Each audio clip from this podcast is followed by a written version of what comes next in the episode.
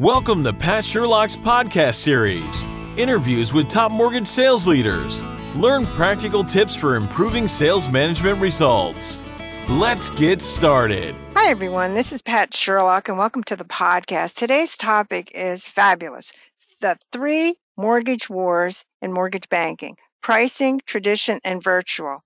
I have the perfect person to speak on this topic, Jeff Stanton. Jeff is Senior Vice President at Guaranteed Rate. Prior to that, Jeff was with Eagle Home, Countrywide. I've known Jeff forever. He's one of the smartest guys in mortgage banking. Hi, Jeff. Good morning, Pat. How are you doing today? Well, I'm doing great. This is such an exciting topic, but before we get to that topic, let's relive how you got into mortgage banking. Well, back when the dinosaurs roamed. No, actually, it's funny. I'm not that old comparatively to my years in the industry.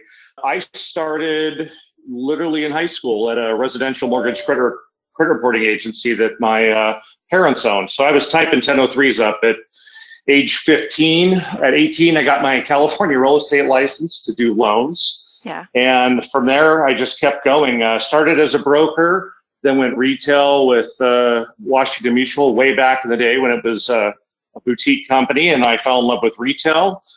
And from there, countrywide, and the list just keeps going. Uh, I tend to say 20 plus years now. I kind of stop at 20. But uh, you know, I wouldn't know what else to do. I mean, this is this is my love, my passion, and it's been my career for almost uh, three decades. Well, we can all say that. So I'm glad that you said 20 plus because that's a good line. I'm going to use that myself. So, what are your challenges in your current position? I know you're doing a lot of recruiting for Guaranteed Rate. Talk about that. Well, what's interesting, Pat, is you know I'd spent the last six or seven years kind of taking a break from um, traditional independent uh, mortgage banking, and just kind of uh, you know brokered some loans and uh, kind of kind of went off and did my own thing and stayed off the radar. And I just decided about a year ago, as I watched the market and I kind of knew where this was heading, that it was time to find a, a great place to land you know, to maybe for like the last 10 to 15 years of my career. And so I looked for about a year in earnest to find tools that I would want to utilize to originate in a normalized market. And we haven't had a normalized market, I wouldn't say. We've had a, a pretty long run, about a decade. I think that's, you know, traditionally a lot longer than our normal cycles that kind of go every, you know, three to five years. I always say you can't have any sweet without the sour meaning that we can't have refinance markets or booms without years of, of higher interest rates, right?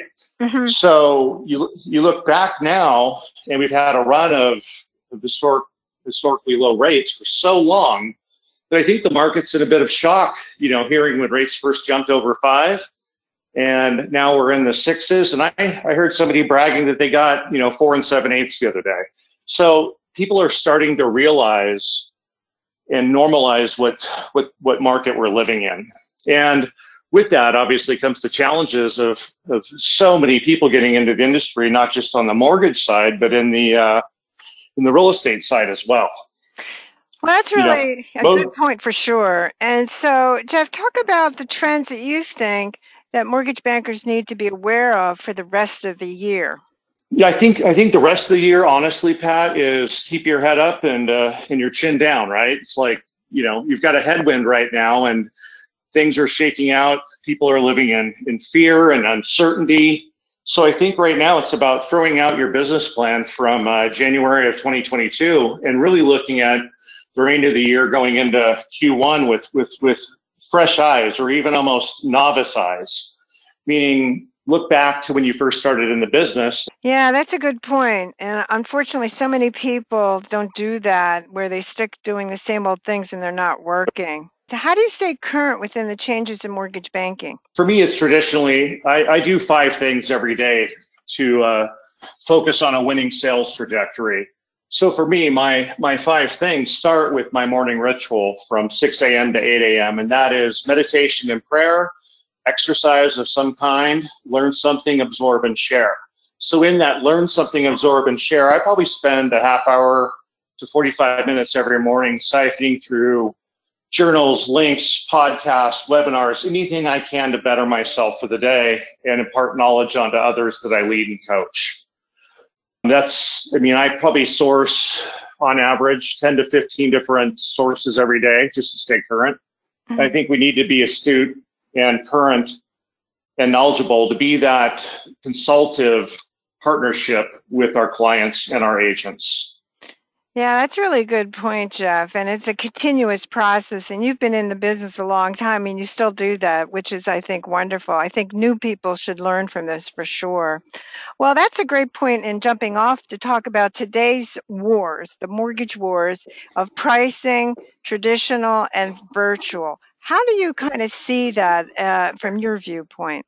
Well, Pat, that's a, a great question. Thank you. You know, for me, having been around a long time, I, I'm more of a traditionalist, right? Meaning that when I started the business, you know, pre-internet, it was out about FaceTime, being out knocking on doors, going to open houses. I recall I was taught by a high performer when I first started that if I wanted to be successful in mortgage, that I needed to work seven days a week. And I actually took that to heart and I did that for two years. So on the weekends, when my friends were out playing, I was a young guy back then too, and I was at open houses. So I was out meeting, uh, breaking bread, sharing lunches, dropping off mortgage flyers. All these things that people thought were cliche when they moved into the virtual war, meaning taking on the internet and geofencing and using tools like MonitorBase. Those are all great tools. And you have to have both in today's world. So for me, being a traditionalist, where I tend to lean more into personalized relationships for my career, I had to go find a place where I could be successful without having a degree from MIT in social media. And for me, that was guaranteed rate. Their platform is, is the best of the best as far as I'm concerned. And I've looked at them all. For me, that's a great fit because they take care of the passive marketing, the geofencing, the web-based, the social media, AdWorks, Realtor or Agent Advantage, monitor based, all these things you need to have to compete. And in addition with that, you still have to have that human contact and that personalized touch. I am much more a proponent of calling agents and clients rather than texting them, even though it's handy, you know, for quick updates, but I don't tend to write novels when I text people. If I have something to say that's longer than a sentence, I try to pick up the phone. And I think that's important. Now, when you come to pricing, the three pronged kind of battle we're talking about, you know, right now in this market, it, it is what I call a race to the bottom. Everybody's trying to undercut everybody else to, to secure market share, you know, in the industry to stay alive or to keep their companies going or to, you know, make the mortgage payment. Right. And that is not a that is not a winning long-term strategy. Right. So I really feel like you've got to pick three to five things and go execute on them well. Whether that's, you know, utilizing tools like Agent Advantage or, you know, geofencing. Some of the best realtors I know, I remember their names, even though I haven't maybe lived in their markets for 20 years, because those are the people that focused on a small market and went really deep, right? They had maybe 20 or 30,000 customers in a, in a small market and you saw them on the grocery store ads you saw them on your refrigerator magnets you saw them at the baseball games. So i keep trying to tell my folks right now pick an area pick three things do it extremely well do it repetitively and go deep. That's relationships really, are still meaningful yeah jeff that's really good points let's go back and talk about when you're you're looking at certainly from when you started versus currently now, when you're looking at top producers per se, and this combination of technology and relationship building, where do you see them kind of uh, falling? Is it 50%? Of technology is part of their reason for success. The other 50% is their relationship skills. What, what do you see actually? Well, you know, I think you can't be all things to all people, Pat, but I do believe that you have to do three things, all three things effectively. So I'm more of the 33 and a third approach. Whereas people that are kind of stuck in their guns, you know, are more of that 80 or 90%, and those people will still win some of their market share. But if the market's retracting 30 to 40%, you know, and you're doing 10, maybe now you're doing six or five or four, or mm-hmm. maybe you're doing three purchases and seven refis. All of a sudden, you're doing one purchase a month. You're looking for business, and the first instinct is to go cut price rather than go out there and educate agents on things that we used in the past when rates were high, which are back in fashion now. Better dust off your calculators and, and learn how to sell products other than 30 year fixed rate with a, you know, two to 3% interest rate, right? You need to know these 7151 hybrid arms. You need to understand 2 1 buy downs. Right. Buy downs are buy downs are back. If you don't know how to do them, you're missing the boat with builder. So, you know, it's almost like it's come full circle. You mm-hmm. look at the fashion industry in the 80s and 70s are back with the kids in clothing well, the same is true for mortgage banking, right? T1 buy downs, 40 year ammos, these things are back. And I always believed, especially when I started, I was fairly young, and I needed to be the most knowledgeable because I didn't have, you know, the gray silver hair and the smooth tongue. I had to understand my products. You know, like today at Guaranteed Rate, we have over 21 different jumbo investors, and we have them all for different types of situations I would say if you're yeah, in the last 10 years, five years newer to the business, you need to start researching, reviewing, and understanding your products. Talk to your underwriters, talk to your account executives, really go deep and learn some additional products that you may be uncomfortable with. That's key to sharing knowledge with uh, business partners. Yeah, Jeff, that's really good point. And I would say, what is your thoughts on are you seeing, and I certainly see top producers doing this, they're what we call kind of event marketing. In other words, being active within the community, uh, being able to, in essence, use maybe webinars for educational purposes. So, what is your thoughts on event marketing, and where does that fit within the toolhouse for originators? Well, we actually we really emphasize that at my current at my current company. We actually promote folks to go out and do broker opens put out a mm-hmm. nice spread for the clients. Do open house uh, digital or or paper call sheets and call the people back on Monday, right? Right. Those people are going to have to work to find clients and build databases of prospects again, like they haven't had to do in 10 to 15 years. So it is back to the basics. And as I mentioned earlier, looking at this business with a fresh set of eyes, no matter how long you've been in it, you've got to be out there hustling. You've got to have the, the technology piece, but you have to understand and have a business plan or a strategy to go out and do as many events as possible. And by events, I don't mean you have to go out and get a food truck and a DJ and you know blow out a huge builder grand opening. Events can be so and so for coffee, another uh, business partner for a quick meeting at lunch, a pipeline meeting with with business partners you already have. These are events, right? Again, hitting open houses on the weekends I had the program I coined the box lunch cold call. No one wants to go meet a new person and get get denied. But I figured if I walked up with a sandwich, a Sprite or a Diet Coke, a cookie and an apple, and some open house flyer sheets with information about that property that that a buyer or potential buyer may keep because it had payment information, but they didn't like the house, that the agent's information was also on my flyer, and I'd never even done a deal with them. So all of a sudden, you go to five open houses in a in a small market. You see my picture everywhere. You think I'm doing business with five agents I've never done a loan with.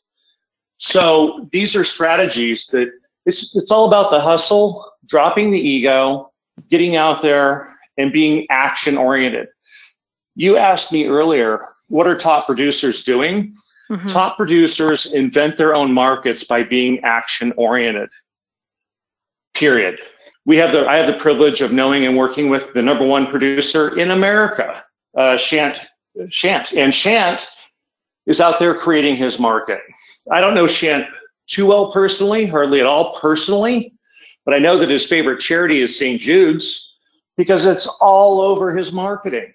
Right. So his call to action, his social message is donate to my favorite charity, St. Jude's out in, in Massachusetts. You know, mm-hmm. he is recognizable.